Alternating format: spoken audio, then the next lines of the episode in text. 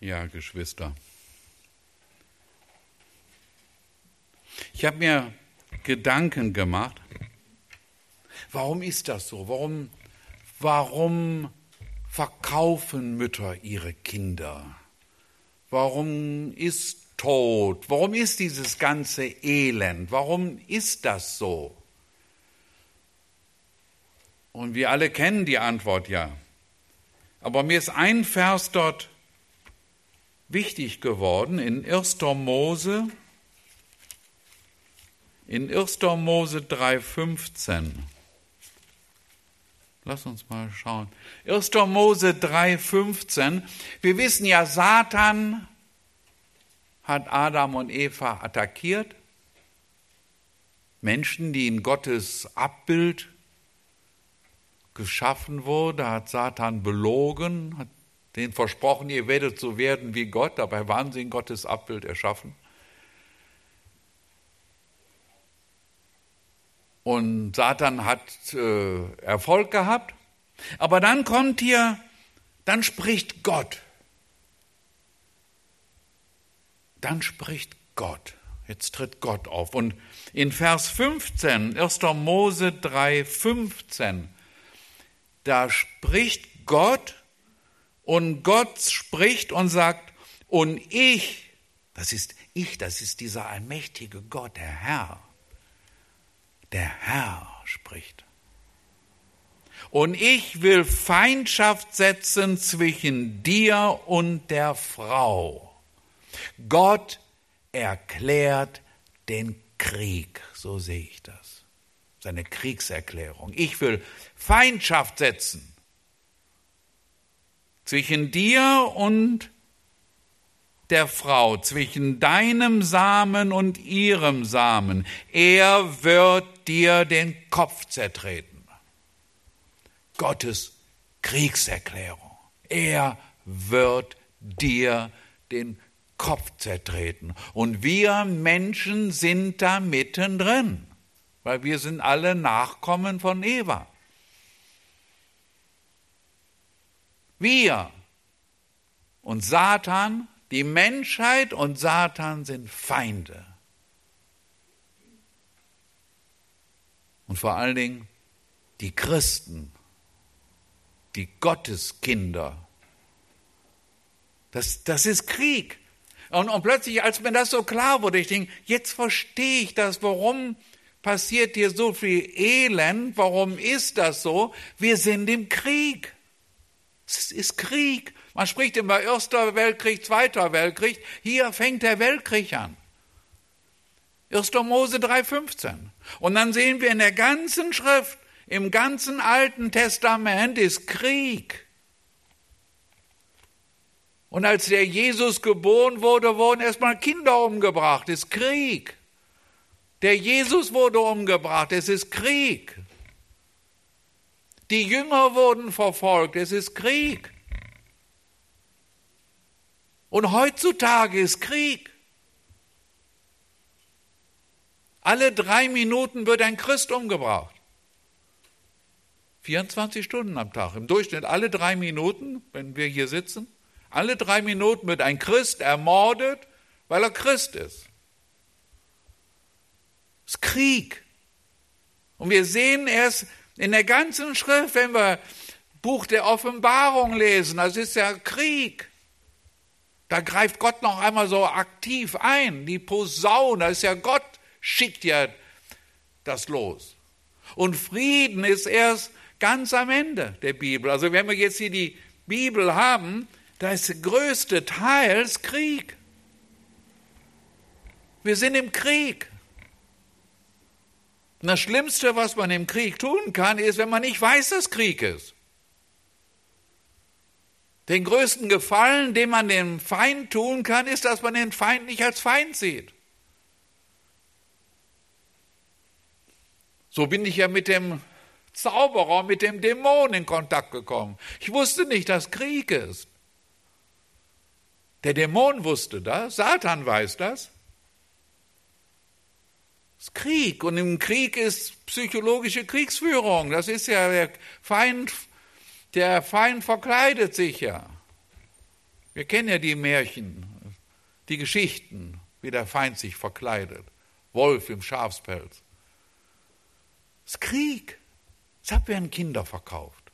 Aber in Epheser 6,12, wenn wir vielleicht einmal kurz in Epheser, Epheser 6,12, da steht nochmal so, wie geht denn dieser Krieg? Unser Krieg, ich meine, wir kämpfen, Gott erklärt den Krieg. Wir sind Krieger Gottes, Soldaten des Herrn. Aber unser Kampf richtet sich nicht gegen Fleisch und Blut, nicht gegen Menschen. Wir kämpfen nicht gegen die Eltern, die die Kinder verkaufen. Auch wenn manchmal mein Groll groß wird, ich das so sehe, wie kaltherzig ihre Kinder verkaufen. Aber mein Kampf ist nicht gegen die Eltern, sondern gegen die Herrschaften, gegen die Gewalten, gegen die Weltbeherrscher der Finsternis dieser Weltzeit, gegen die geistlichen Mächte der Bosheit, gegen die geistlichen Mächte der Bosheit. Das sind mehr als Dämonen. Dämonen, das ist so eine niedrige Art, wenn ich das mal sagen darf. Das sind doch keine Engel. Das sind keine gefallenen Engel, das sind Dämonen. Aber das sind satanische Engel, satanische Mächte, wo die, selbst die Bibel, Gottes Wort sagt, das sind Mächte der Bosheit, wo wir als Menschen keine Chance gegen hätten. Die zu sehen würden wir umfallen. Aber durch Jesus Christus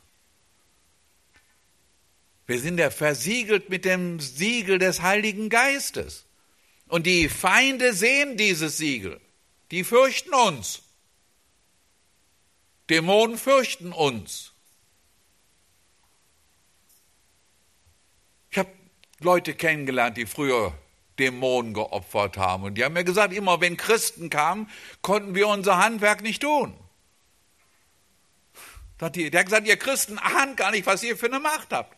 Wenn Touristen da waren, Touristen, die so Tempel angeschaut haben, er sagt, wenn der Christen drunter waren, das wussten wir, wir wussten, wer Christ ist.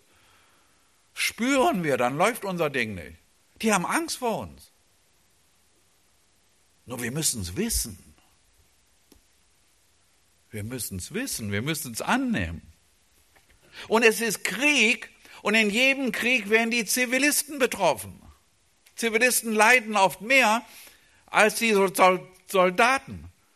Und wenn wir da mal in Sprüche 24 schauen, in Sprüche 24, 11, Sprüche 24, 11, errette die zum Tod geschleppt werden.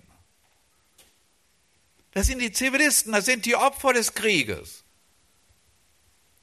Er rette die zum Tod geschleppt werden und die zur Schlachtbank wanken, halte zurück. Das sind die Kinder, die verkauft werden. Aber das sind auch die Drogenabhängigen in Berlin. Das sind die Mädchen am Straßenstrich. Das sind die, die zur Schlachtbank geführt werden. Halte sie zurück. Errette sie. Hol sie raus. Wenn wir sie nicht rausholen, wer dann? Wer holt sie denn raus? Und in Vers 12, wenn du sagen wolltest, siehe, wir haben das nicht gewusst. Wird nicht der, der die Herzen prüft, es erkennen? Wie könnte ich sagen, das, das wusste ich nicht. Ich weiß, als Kind fand ich das so schlimm, als ich so zwölf Jahre alt war, das war ja nach dem Zweiten Weltkrieg, wenn Lehrer in der Schule, die die, die Nazi-Zeit mitgemacht haben, wenn die sagten, wir wussten von nichts. Habe ich denen als Kind nicht geglaubt. Wir wussten von nichts. Aber vor Gott äh, werden Menschen verkauft, auch in Berlin. Auch hier in der Umgebung. Menschen versklavt, Alkohol, Drogen, Depressionen, Mindgefängnisse, Mind Control. Menschen sind hypnotisiert. Die Medien hypnotisieren Menschen, sind gefangen. Wie kommt das denn, wenn ich über Jesus spreche, dass automatisch eine negative Reaktion kommt? Wie kommt das denn? Ist denen eingepflanzt? Die Medien. Aber rette sie, wir müssen sie, wir wollen uns ja nicht dadurch abhalten. Schaut mal, Matthäus 24, Geschwister. Matthäus 24. Matthäus 24, Vers Matthäus 24, Vers, Vers 12. Und weil die Gesetzlosigkeit überhand nimmt, wird die Liebe in vielen erkalten. Und Gott sagt, was er meint und er meint, was er sagt. Wenn die Gesetzlosigkeit, wenn die Bosheit zu viel wird, wenn wir zu viel Bosheit sehen, stumpfen wir ab. Die Liebe, das ist hier im Griechischen steht da Agape, ist die Liebe der Christen. Die Liebe der Christen, wenn die Gesetzlosigkeit, wenn die Bosheit, wo alle Gesetze Gottes mit Füßen getreten werden. Und das erleben wir auch in Deutschland, wo die Anordnungen Gottes mit Füßen getreten werden, wo man sich darüber lächerlich macht. Man kann ja gar nicht mehr ohne Krieg in Syrien, Afghanistan,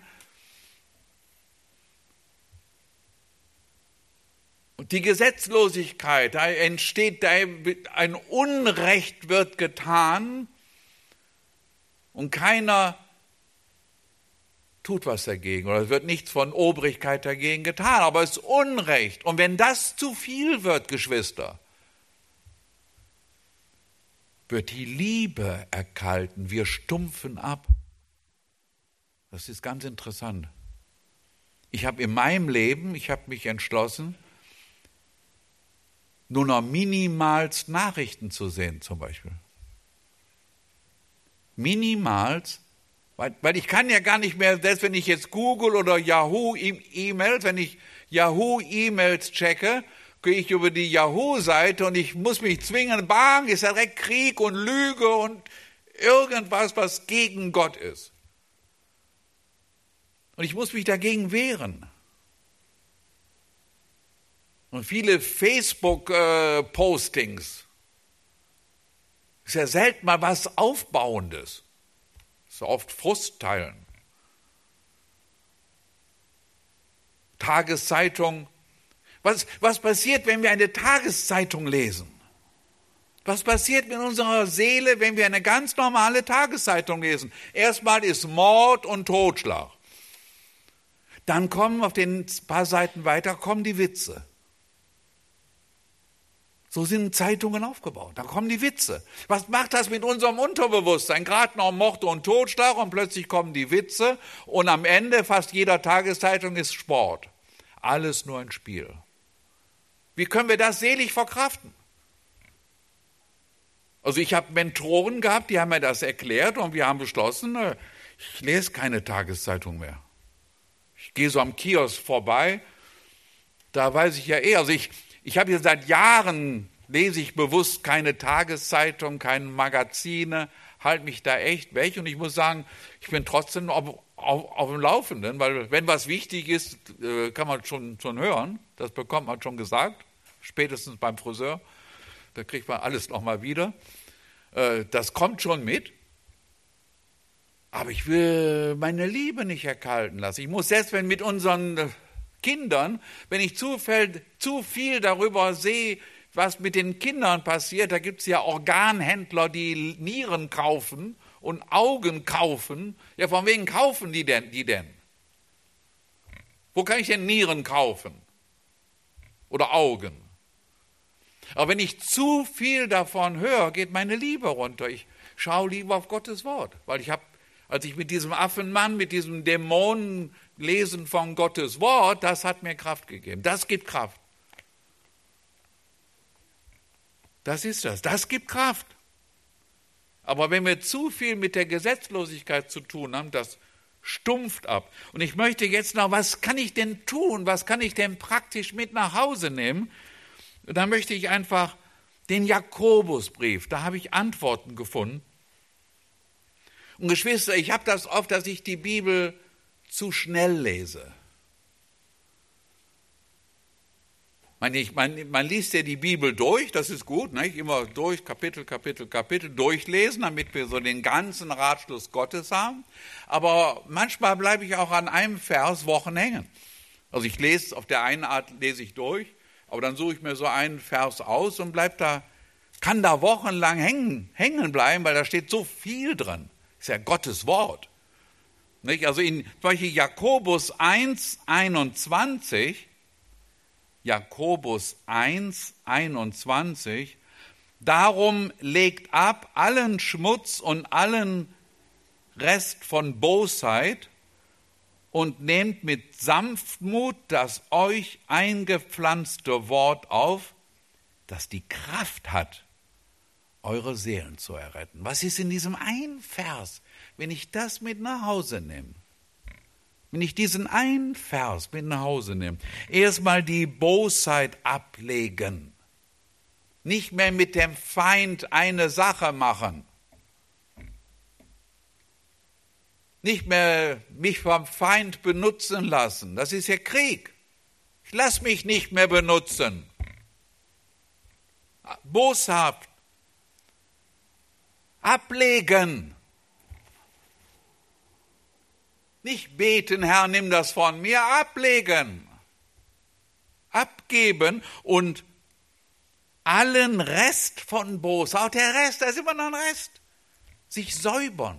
Das ist sowas, das ist geistlicher Krieg. Sich erstmal reinigen, mit dem Feind nicht eine Sache machen. Dämonische Computerspiele und Harry Potter und alles. Äh, nein. Ist das spannend? Ja. Ist es gefährlich? Noch mehr. Ist das, ist das Zuckerbrot vom Feind? Ja. Also lege ich das ab. Punkt. Geht nicht darüber, ist das spannend oder ist das nicht spannend. Es geht darum, es ist Krieg. Das sind Minen. Und dann mit Sanftmut, ist auch interessant, mit Sanftmut das eingepflanzte Wort aufnehmen. Das eingepflanzte Wort, das die Kraft hat.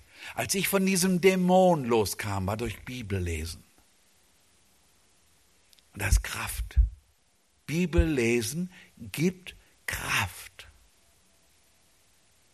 Bibellesen gibt Kraft. Und das hat Kraft, eure Seelen zu erretten. Weil auch als erretteter Christ kann ich ja immer noch Geisel des Feindes werden. Ich kann immer noch in Gefangenschaft des Feindes geraten. Es gibt viele Christen, die sind drogensüchtig. Aber durch das Bibellesen, diese Kraft,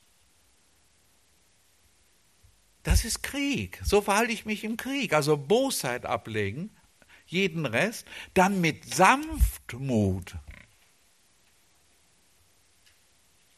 Sanftmut, das eingepflanzte Wort aufnehmen, das die Kraft hat, eure Seelen zu erretten. Jetzt mal Geschwister, Vers 22.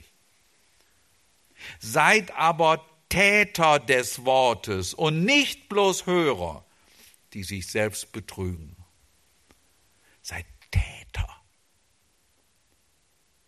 Als ich meine Ausbildung als Navigationsassistent bei der Handelsmarine gemacht habe, war in unserem ersten Lehrbuch, was wir hatten, auf der Seefahrtschule in Bremen, auf, in dem ersten Lehrbuch, das erste, was ich gelernt habe, Lektion Nummer eins, stand, Wissen ist Macht, wie falsch gedacht. Können ist König. Wer nichts kann, weiß wenig.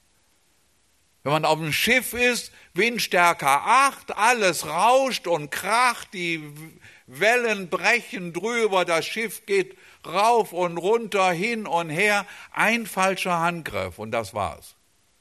Ich wäre einmal beinahe im Sturm außenbords gegangen. Ein Knoten, der nicht schnell genug, der passte nicht. Weil es muss ja. Und ich war zu spät und die Welle hat mich schon, ich wäre beinahe außenbords. Wissen ist Macht, wie falsch gedacht. Bibel lesen ist gut, es gibt Kraft. Aber jetzt muss ich die Kraft anwenden, weil Kraft allein bringt nicht viel. Kraft ist Potenzial. Wissen ist Macht. Wissen ist Potenzial. Aber was mache ich mit meinem Potenzial? Und da steht so einfach, so simpel, seid Täter des Wortes. Da steht, bittet und es wird euch gegeben, suchet und ihr werdet finden. Ist das nicht toll? Da sehe ich so einen drogensüchtigen Heroin, Drogen, was kann ich denn tun? Ich kann beten. Herr, ich segne diesen Menschen. Niemand kann einem Segen entfliehen. Weil wenn ich jemanden segne, das ist ein Ding zwischen mir und Gott. Niemand kann einem Segen entfliehen. Ich kämpfe nicht gegen Menschen. Wenn ich diesen Menschen segne in Jesu Namen, ich kann für ihn beten, bin ich Täter des Wortes. Weil das Wort sagt, bitte, es wird dir gegeben. Suche, ihr werdet finden. Klopfet an, es wird aufgetan. Seid Täter des Wortes. Nutzt, Bibelwissen ist gut, aber jetzt Täter. Seid aber Täter des Wortes und nicht bloß Hörer, die sich selbst betrügen. Wow, Täter des Wortes. Jeder, jedes Kind da steht nicht, du musst 18 sein, um beten zu können. Steht hier nicht ab. Wenn Kinder beten. Die Kinder. Wenn Kinder beten. Als meine Kinder sagten, Papa, du brauchst eine Frau. Ich habe gesagt, ich bin 52, bin zu alt. Haben die gar nicht zugehört. Du brauchst eine Frau, Punkt. Haben die jeden Tag gebetet.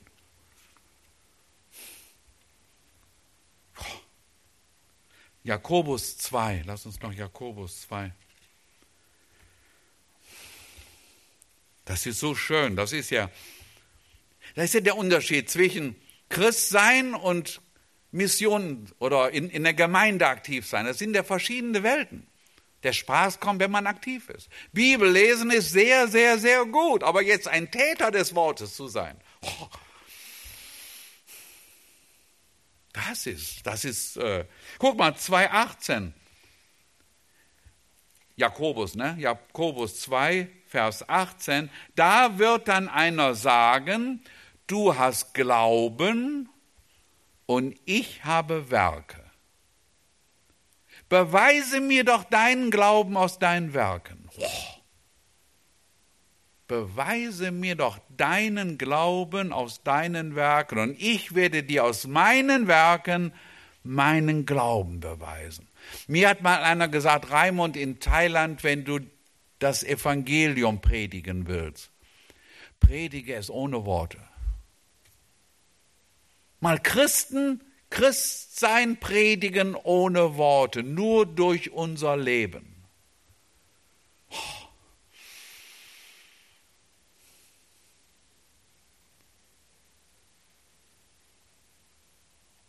dass wir unsere, unseren Glauben durch Werke bestätigen können. Die Werke ersetzen nicht den Glauben. Aber in 2, Jakobus 2, 26, schaut mal, Jakobus 2, 26, weil das, das sind jetzt nicht Predigten, ich stehe jetzt hier und predige, das sind, der Herr spricht jetzt zu mir. Steht da, das ist so. Gott sagt, was er meint, er meint, was er sagt. Und Gott macht es einfach. Mir hat mal ein Professor gesagt, Professor Roy Williams von der Manchester Universität, der hat mir mal gesagt, Raimund, die Wahrheit ist immer einfach. Und wenn etwas nicht einfach ist, dann ist es nicht die Wahrheit. Wahrheit ist immer, es war ein Professor, Professor, Doktor, Doktor. Der Mann war echt gut. Der hat gesagt, äh, und der hat mir Sachen erklärt. Ich sagte, das ist ja einfach. Und er sagte, Raimund, die Wahrheit ist immer einfach.